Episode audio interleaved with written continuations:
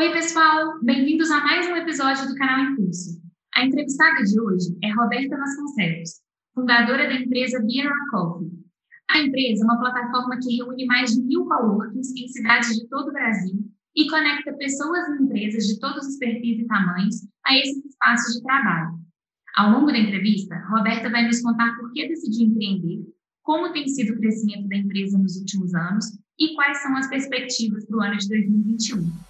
Não esqueça de nos seguir no Spotify, YouTube e no Instagram, arroba Impulso. Vamos lá?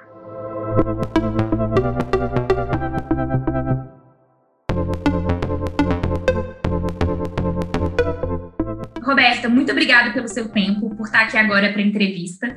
Eu queria começar entendendo com você, desde quando você se viu como empreendedora? Quando que você decidiu que de fato gostaria de empreender?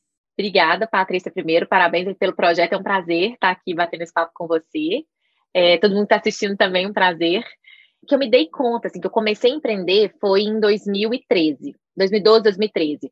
Mas vou, vou um pouquinho atrás para contar dessa história, porque eu hoje eu tenho 32 anos, né? Eu venho de uma família empreendedora dos dois lados.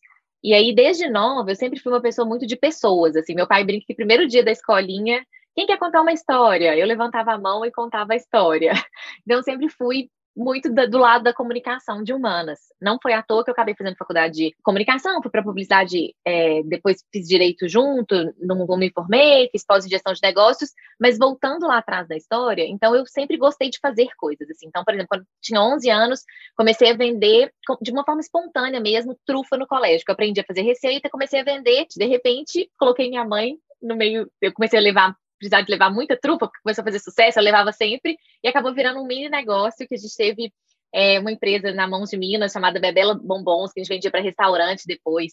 Aí depois eu fui, fiz um intercâmbio fora, dei aula de inglês para criança, trabalhei em loja, então sempre gostei de trabalhar, essa é a verdade, sempre gostei de trabalhar e de estar em contato com pessoas. E aí, então eu sempre tive essa vontade dentro de mim, não tinha experiência, um dos caminhos poderia ter sido seguir os negócios da família, eu cheguei até a estagiar na empresa, sempre com essa vontade de criar algo. A gente brinca que tinha uma época lá em casa que a gente fechava e abria um negócio por dia. Eu, minha mãe, meu irmão, de tanto que a gente conversava sobre diferentes possibilidades. Tava faltando encontrar ali o propósito do porquê que eu ia fazer aquilo, para que tipo de problema que eu iria resolver e ter mais experiência. E aí foi nessa época é, eu estava quase me formando, um grande amigo meu, que ele é importante na nossa história, porque hoje ele é nosso conselheiro, ele nos apresentou os três sócios, então nosso CTO, que é o Eric Santos, que é nosso sócio, foi apresentado por ele. É, isso era 2009, né? Eu tinha ali meus quase 21 anos, eu estava fazendo trainee porque eu queria empreender, mas não sabia o que, que eu ia fazer ainda. Ele falou, por que você não vai trabalhar numa startup? Imagina, há 11 anos atrás, né, mais um pouco, eu não, nunca tinha ouvido falar de startup, não sabia o que, que era. Então, ele me explicou, ele é, ele é investidor, já trabalhava num fundo de investimento naquela época, depois ele tem uma trajetória muito interessante nesse sentido, e aí ele é, falou, tá, tem Samba Tech aqui em Belo Horizonte, está com vaga aberta, manda seu currículo. E aí foi assim que eu comecei a entrar nesse mundo de startup, de tecnologia, e tomei gosto, assim, gostei, vi que as coisas aconteciam de uma forma muito rápida, com metodologias ágeis, então aprendi muito, entrei lá como estagiária, me inscrevi no processo, e acabei crescendo muito rápido, porque você tem, você ganha muita autonomia em startup. Acabei tendo uma equipe comercial, depois no área de pós-venda, e fiquei três anos lá. E nisso aprendendo muito, e para vender tecnologia, eu tinha que aprender sobre tecnologia, então eu sentava do lado dos programadores, me explica o que é codec, que é plataforma de vídeos, né? E também vi a importância de uma rede de networking forte, porque naquela época não é como é hoje em dia que as empresas estão indo atrás e abrindo muito mais as portas para as startups, que vem ali, lógico, um potencial de geração de negócio, de inovação, mas a gente tinha muito que ir lá bater na porta e explicar muito, né, o porquê que a gente estava ali tentando trazer algo inovador para aquela empresa. E aí eu, eu entendi muito o valor da rede de relacionamento das conexões. Então, fiz uma rede muito, que foi muito importante na minha trajetória empreendedora depois, de CEOs, diretores de empresas, mentores que eu ganhei. E aí foi nessa época que eu estava três anos na Sambatec, que aquela sementinha que já existia dentro de mim de querer resolver algo, foi aí que meu irmão veio com uma ideia. Ele sempre foi muito mais tecnológico do que eu. Ele sempre foi a pessoa da família que assistia Google I.O., lia todos os livros, sabia de tudo que estava acontecendo. E aí foi daí que, eu, a partir dessa ideia inicial, que eu resolvi sair da Samba Tech para empreender. Então, assim, veio é, dessa trajetória do porquê, né? Porque aí a gente encontrou inicialmente um problema para resolver que depois acabou, a gente acabou do caminho, tem uma longa história, a gente acabou até pivotando o nosso modelo de negócio para a gente chegar onde a gente está hoje. Na época certa, que eu já tinha adquirido ali um, um aprendizado, que eu, que eu me senti preparada para poder arriscar e empreender. Então, assim, uma, é, resumir aqui numa longa história, né, Patrícia? Mas eu achei então, muito legal, porque você foi uma pessoa que teve experiência numa startup, para de lá você já aprender e conseguir criar a sua. E o que, que você acha que foi essencial que você tirou dessa experiência para poder ter a sua? Como é que foi? O que, que você tirou de principal disso tudo? Com certeza o aprendizado das metodologias ágeis, né, do Lean, de todos os processos que eu consegui aprender lá dentro. E mesmo assim, olha que nas nossas primeiras startup, que foi a Tisdo, que foram dois anos, foi o nosso melhor MBA. E a gente errou muito até chegar no Beer Coffee. Antes do Beer Coffee, até interessante a gente contar essa história, a gente teve a Tisdo, que foi o nosso melhor MBA, foi muito aprendizado, que a gente acabou transformando no Beer Coffee e descontinuando o aplicativo anterior. Então foi bastante aprendizado mesmo. Sempre fui uma pessoa do comercial, né? Mas mais ainda lá. E eu vi a importância, e logo que você está começando, obviamente, às vezes você não tem nenhuma linha de código desenvolvida, e nem é para desenvolver, você pode validar de uma forma super fácil a sua ideia, para ver se tem alguém né, que tem aquela dor e vai comprar de fato, vai pagar por aquilo.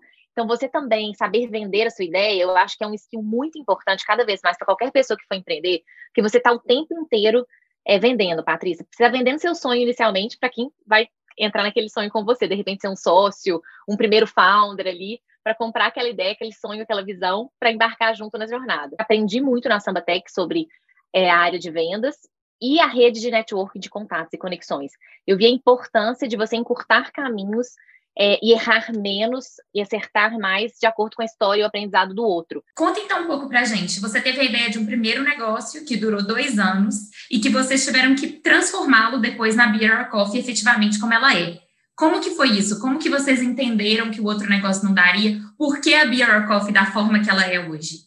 Esses dois anos, logo que eu saí da Sambatec, que foi né, o MBA que a gente teve ali de muito aprendizado, foi de um aplicativo chamado Tisdo, que significa Things You Should Do, coisas que você deveria fazer, que ele era basicamente uma rede social para você colocar ali seus desejos, objetivos e sonhos e realizá-los. Né? O nosso objetivo era que as pessoas pudessem realizar mais o que faz sentido para elas na vida. E aí você se organizava ali como se tivesse um mural mesmo de sonhos por categorias e as pessoas se conectavam para se ajudar. Então, se eu corri uma maratona e você quer correr, além de eu servir de inspiração, você me dá dicas e eu chego mais rápido naquele objetivo. A gente chegou a ter uma base considerável de usuários, 200 mil usuários na época, e assim, muito aprendizados e erros no caminho. O grande desafio era o modelo de negócio. Então, o erro que a gente cometeu no Teaser é que a gente iniciou sem um modelo de negócio definido. E aí, a gente olhando para os nossos números, nessa época a gente estava no Startup Chile, que é um programa de aceleração de startups do governo do Chile, que investe na startup a fundo perdido a gente entendeu que, pelos nossos números, justamente pelo que eu te falei, do engajamento, da receita que não era recorrente, ela era,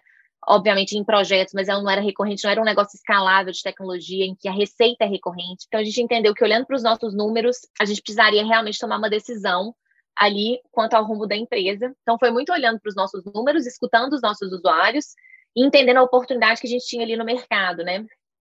E aí, como surgiu essa oportunidade? No Startup Chile, a gente viu que o que a gente fazia de melhor no aplicativo era a conexão entre duas pessoas.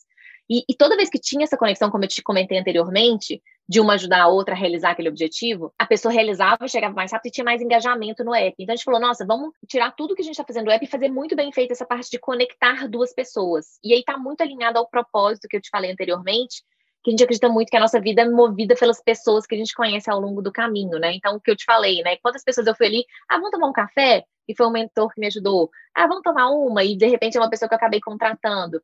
Então, nessa época, o Simon, que eu te comentei lá atrás, que é nosso conselheiro, nos apresentou o Eric, que é nosso investidor, que é nosso sócio, desculpa, Atualmente somos eu, Pedro, que é meu irmão, e o Eric, os três fundadores do Beer Coffee. E nessa época surgiu o Beer Coffee. E nessa época, o Rafa e o Lucas, que estavam com a gente, estavam com outros desafios na vida. E tudo bem, assim, empreender também é tentativa, né, e erro. E tem todo mundo tem ali seu risco calculado. Tem hora que você fala, olha, para mim não dá para né, é, insistir mais. É, eu e o Pedro, a gente queria insistir mais. E eles tomaram outros rumos na carreira, que foi ótimo também. E aí o Eric estava no mercado, era um CTO muito experiente e acreditava muito na visão e veio embarcar com a gente nessa mudança que a gente fez juntos do TISDO para o Be Your Coffee, que foi esse aplicativo que eu falei para vocês de conectar pessoas. Uma mistura de LinkedIn com Tinder, tá? Eu te convidava para um café, que era uma desculpa ali para quebrar o gelo, e já apareciam os locais por perto que vocês poderiam se encontrar. Então, cafés, bares, e, e a rede começou a crescer muito curada só a partir de convites, como o Clubhouse está fazendo hoje. Então, a gente começou com a comunidade do São Pedro Valley, depois lá no Startup Chile, que eu comentei para vocês.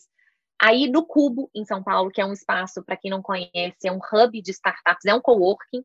mas mais do que isso, que abriga várias startups que conectam para fazer negócio com grandes empresas. E aí a gente começou a colocar os coworkings também como ponto de conexão do aplicativo. O Beercoff ficou um ano com esse modelo de networking que eu acabei de comentar. E aí a gente, a gente ganhava, né, a cada conexão que acontecia, a pessoa que convidava pagava o primeiro café ou cerveja, ou seja, a gente ganhava por conexão ali que estava acontecendo. Era voltado para o público final, ou seja, era um aplicativo B2C. A gente gerou 30 mil conexões que aconteceram. Mas, mais uma vez, o ticket era muito baixo, né, de receita ali. A gente, claro, a gente ia fomentar ali uma wallet, talvez, né, para as pessoas consumirem mais coisas nos estabelecimentos. Mas foi nesse momento que os coworkings, como eu disse para vocês, eram pontos de conexão do nosso aplicativo, pediram para a gente, ah, me cadastra, é, traz as pessoas do Beer Coffee para tomarem um café aqui no meu espaço, para elas conhecerem que o coworking, mais do que um espaço de trabalho, ele também é um ambiente de conexões, tem diferentes pessoas, empresas. A gente já trabalhava desses espaços há muito tempo. O nosso primeiro escritório foi num coworking ali no Impact Hub em Belo Horizonte. E aí a gente também, mais uma vez, né, olhamos os números, olhamos, escutamos o mercado e a gente entendeu esses, esses coworkings passaram a virar para a gente falar assim, ah, quem vier do Beer Coffee pode trabalhar aqui um dia, pode experimentar o espaço gente, na verdade, eles estão precisando de clientes, né? Eles estão com os espaços ali, né? Às vezes recém-inaugurados, ociosos, esse mercado só vai crescer. A gente começou a olhar para esse mercado, estudar, entender como é que seria o futuro do trabalho. Então, isso foi lá em 2017. É, assim como a gente teve disrupção em outros mercados, como de mobilidade, né? Que eu vendo meu carro para chamar um motorista particular pelo aplicativo, ou seja, a economia do compartilhamento, de eu usar como serviço as a service, que era uma tendência de tudo, isso também iria acontecer com os espaços de trabalho, ou seja, eu estou aqui num coworking, né? Para que, que eu tenho que me preocupar com mesa, cadeira, internet, água, café?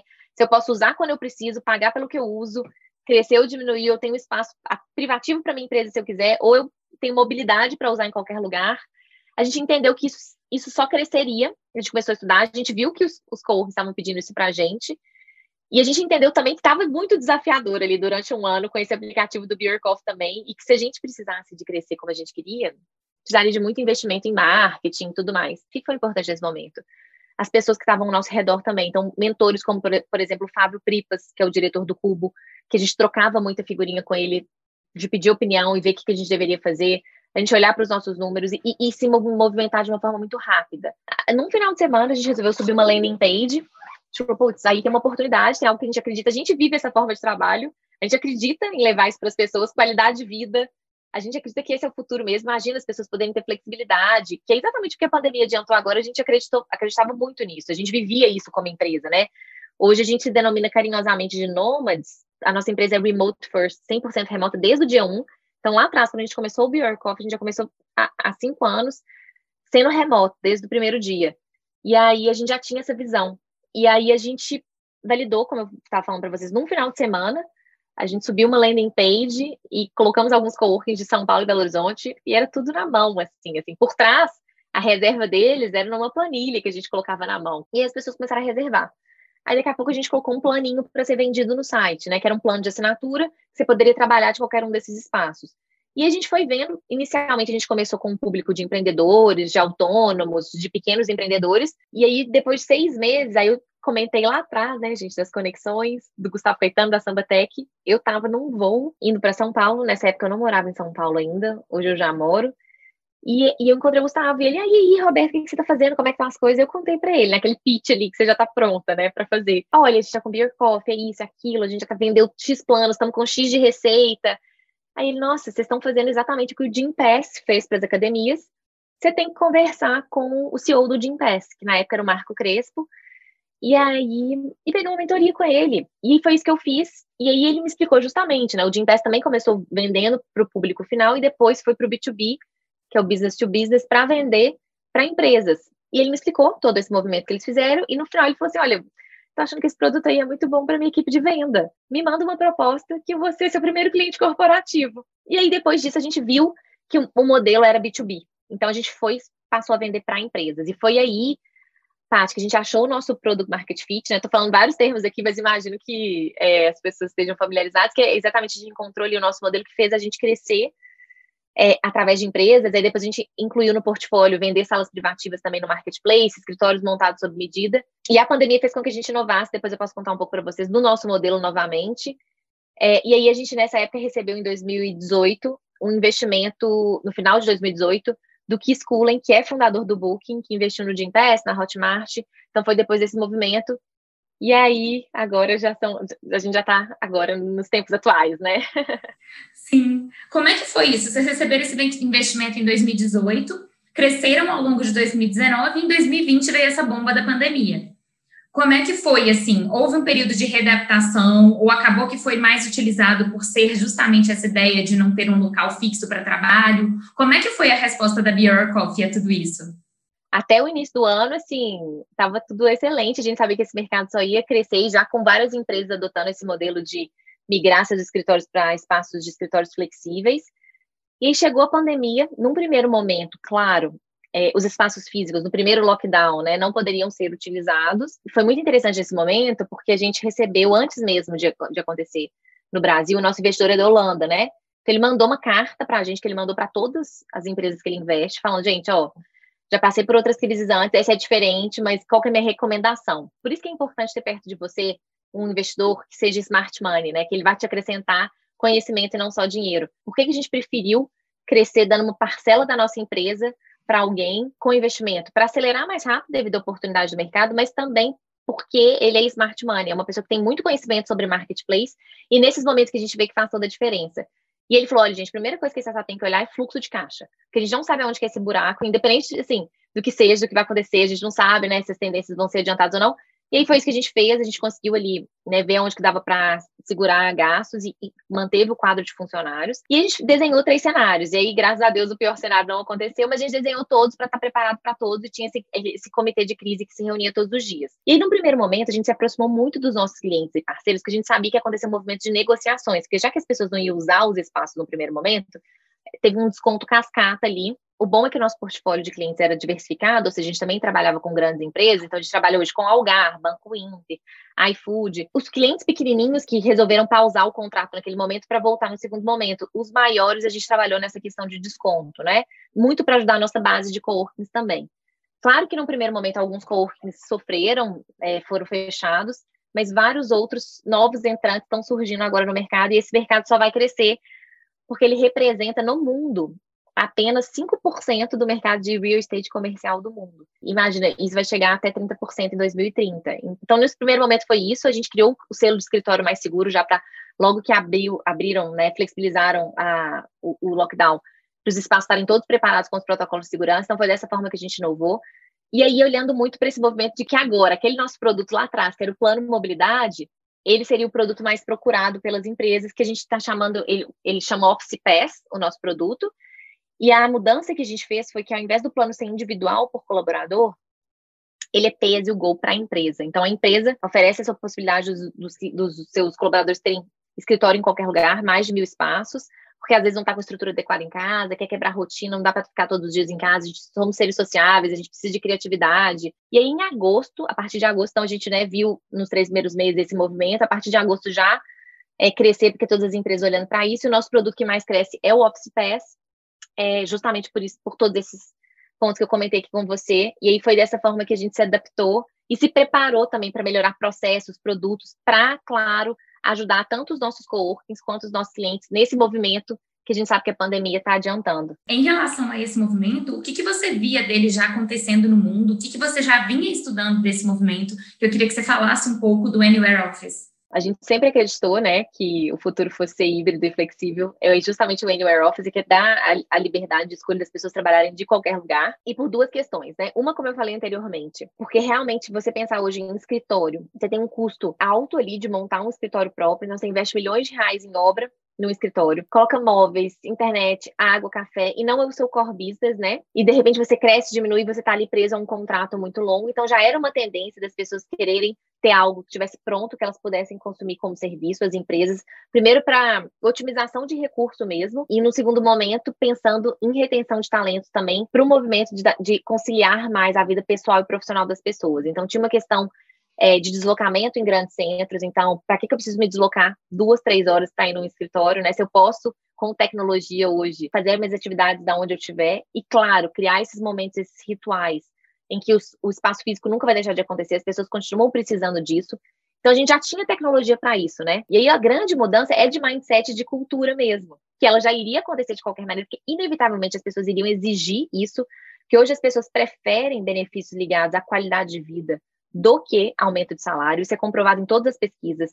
A gente sabe por pesquisas também que as pessoas que adotam o modelo de trabalho flexível, as pessoas são mais produtivas e traz mais felicidade. Então, tudo isso a gente já estudava, já via vivia na prática, e a gente sabia que era só uma questão de tempo para as coisas se alinharem, né? E aí, claro, vai acontecer de acordo com a cultura de cada empresa, mas há uma recomendação do nosso lado, né? Que mesmo que a pessoa trabalhe é, 100% remota, ela precisa, pelo menos uma vez na semana, ir para um ambiente de co-work e trabalhar de um outro ambiente. Ela precisa. Isso a gente já sabe pelas nossas pesquisas que isso aumenta a produtividade da pessoa, o foco, é, a sociabilidade, a criatividade. Muito interessante. Tem uma pergunta, Roberta, que eu faço para todas as pessoas que eu estou entrevistando, que é o seguinte: Nesse novo mundo, muitas pessoas estão buscando empreendedorismo e empreender de alguma forma. Principalmente essa nova geração vai vir muito com essa atitude empreendedora. O que, que você diria diante de todos os desafios que você passou e que agora você empreende, tem um negócio que realmente escalou e está de sucesso? O que, que você diria para alguém que quer empreender? Em termos de conhecimento, em termos de lições, tudo que você passou. Vai lá e faz, em primeiro lugar, é isso, sabe? Feito é melhor que perfeito. Resiliência é muito importante para o empreendedor em todos os aspectos, né? Porque realmente, assim, você vai passar por vários questionamentos, várias perguntas você não vai ter resposta. Pedir ajuda e estar tá perto de pessoas com quem você possa conversar e trocar é essencial também, porque a gente saber que a gente está sempre aprendendo em movimento, está sempre aberto para aprender, eu acho que esse é o grande segredo, sabe? Assim, só sei que nada sei, porque é a partir disso que você consegue criar insights e, enfim, aprender para encurtar ali a sua jornada e o seu caminho. Então, assim, eu diria que é muito importante você estar próximo de boas pessoas, você só faz tudo acontecer a partir de pessoas então, sozinho ninguém faz nada. Então, se cerque de boas pessoas. E boas pessoas, assim, em todos os sentidos. Em primeiro lugar, pessoas que compartilham dos mesmos valores, isso é o mais importante. Que a, a parte técnica todo mundo aprende, pessoas com vontade de aprender. Então, isso é muito importante, que é o que eu falei, né, do empreendedor, de ter aquela curiosidade de sempre aprender. E o vai lá e faz é porque você tem que ir tentar falar, o não você já tem, é dar a cara a tapa, persistir, ter consistência no que você está fazendo, porque com certeza você vai gerar algum resultado, sabe? É, se você está errando, se você não está errando, você está fazendo alguma coisa errada. Você está fazendo pouco, assim, erre muito de verdade, mas que, que o erro vire aprendizado, assim, porque eu, a gente sempre fala aqui no Beer Coffee, errar duas vezes não pode, é a mesma coisa, mas que a gente erre muito e que ele vire aprendizado, porque é sinal que a gente está tentando. Tem muito conhecimento disponível, esse curso mesmo que você está fazendo aqui, Patrícia, livros, podcasts, tem muito conteúdo disponível, mas o mais difícil é ir lá e fazer, é executar. Roberta, tem alguma coisa que você queira acrescentar em termos de conhecimento, de fontes que você usa para se atualizar, para estar tá sempre por dentro, para repassar aqui para o pessoal? Eu gosto de ler, assim, enfim, acho que é muito bom. Eu estou sempre trocando com o Pedro, meu irmão, que é meu sócio, ah, o pessoal do Beer Coffee, então eu tô, tô lendo agora Regras Não, é não Ter Regras, né, do Netflix, mas eu tenho The Hard Things About the Hard Things, que eu adoro, assim, que eu acho que é uma bíblia que todo mundo tem que ler. Coisas difíceis das coisas difíceis, então é muito bom também. Podcasts, como você está fazendo aqui o de vocês, eu acho que o Clubhouse agora também eu, eu, há umas duas semanas atrás, estava escutando muito, confesso que eu dei uma pausa agora, mas eu participei de conversas muito interessantes ali. Gostei muito da interação ao vivo. Hoje, vocês conseguiram uma expansão da Be Your Coffee, estão presentes já em quantos lugares? Hoje a gente tem uma rede com mais de mil espaços de coworking cadastrados, porque a gente é um marketplace, né? Conecta o cliente aos espaços. É, em 160 cidades do Brasil, a gente tem os nossos colaboradores, que a gente chama de nômades, espalhados é, em vários locais do Brasil, do mundo, que a gente contrata em qualquer lugar. Tinha um grupo já que morava em Portugal. Então a gente cresceu a rede em Portugal justamente para eles poderem usar, porque como eu disse para vocês, a gente vive em primeiro lugar o que a gente acredita. Então a gente usa o nosso próprio produto, né? Mas a gente tem plano sim de internacionalização. Como que são assim, você que está sempre acompanhando essas tendências, quais são as tendências? Esse ano de 2021 ainda vai ser um ano de muito reajuste, né?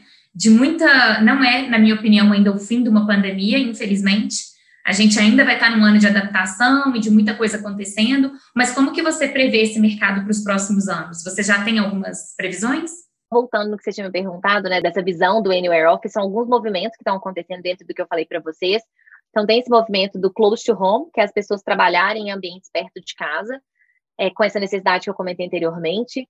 Tem esse movimento de squad offices, então os espaços eles vão ser ressignificados, vai ter que ser um espaço em que as pessoas queiram ir. A empresa vai ter espaços, escritórios fixos menores, que são o que a gente chama de squad offices, com mais espaços de ambientes de compartilhar ideias, então para as pessoas se encontrarem, brainstorming, e menos posições de trabalho, porque vai ter um revezamento, então eu não vou estar no meu escritório todos os dias, eu vou estar ali duas, três vezes a semana, porque eu te falei anteriormente, a pessoa vai revezar, estando um dia em casa, dois dias em coworkings da rede, que são os escritórios deles também. É, tem uma questão do, do, low touch economy, que a gente viu muito forte né, com a pandemia, que é a economia de baixo contato. Então, menos contato entre comprador e vendedor, muito por uma questão de, da, da higiene, que adiantou isso. Então, a gente já vê aí startups na China que fazem a compra de ponta a ponta do seu supermercado com, sem nenhuma interação humana. Então, é robô de ponta a ponta. Por isso que o e-commerce, tudo que é digital cresceu muito, né? iFood. O próprio Be Your Coffee é isso, né? Você tem um espaço de trabalhar um clique do seu celular, você não precisa de ter contato com dinheiro, com pessoas, nem nada disso. A adoção do trabalho remoto, que é inevitável, como eu disse para vocês, já seria algo que aconteceu, que a pandemia adiantou e que as empresas vão adotar o um modelo híbrido de trabalho, que vai diferenciar né, se as pessoas vão usar uma, duas, três, quatro vezes na semana, é o perfil de cada pessoa e a cultura das empresas também, mas inevitavelmente as pessoas vão, as empresas vão fazer isso porque as pessoas vão passar a exigir isso. Trouxe um pouco do ponto de vista de comportamento, né, de hábitos das pessoas que é, mudaram e com isso também tem esses movimentos que vão acontecer que eu acabei de comentar, que tudo isso culmina no Anywhere Office, né, o que eu te falei. Dentro das projeções que você tinha me perguntado para o ano, a gente vê já esse ano um crescimento desses novos entrantes e ofertas novas, ou seja, os espaços comerciais tradicionais sendo, sendo transformados em espaços de coworking ou escritórios flexíveis, que é a mesma coisa. É, e isso se reflete, claro, no mundo também, até outros países mais adiantados que o Brasil. Então, esse mercado é, de escritórios flexíveis, ele tem um amplo crescimento aí projetado pela frente. Thank you.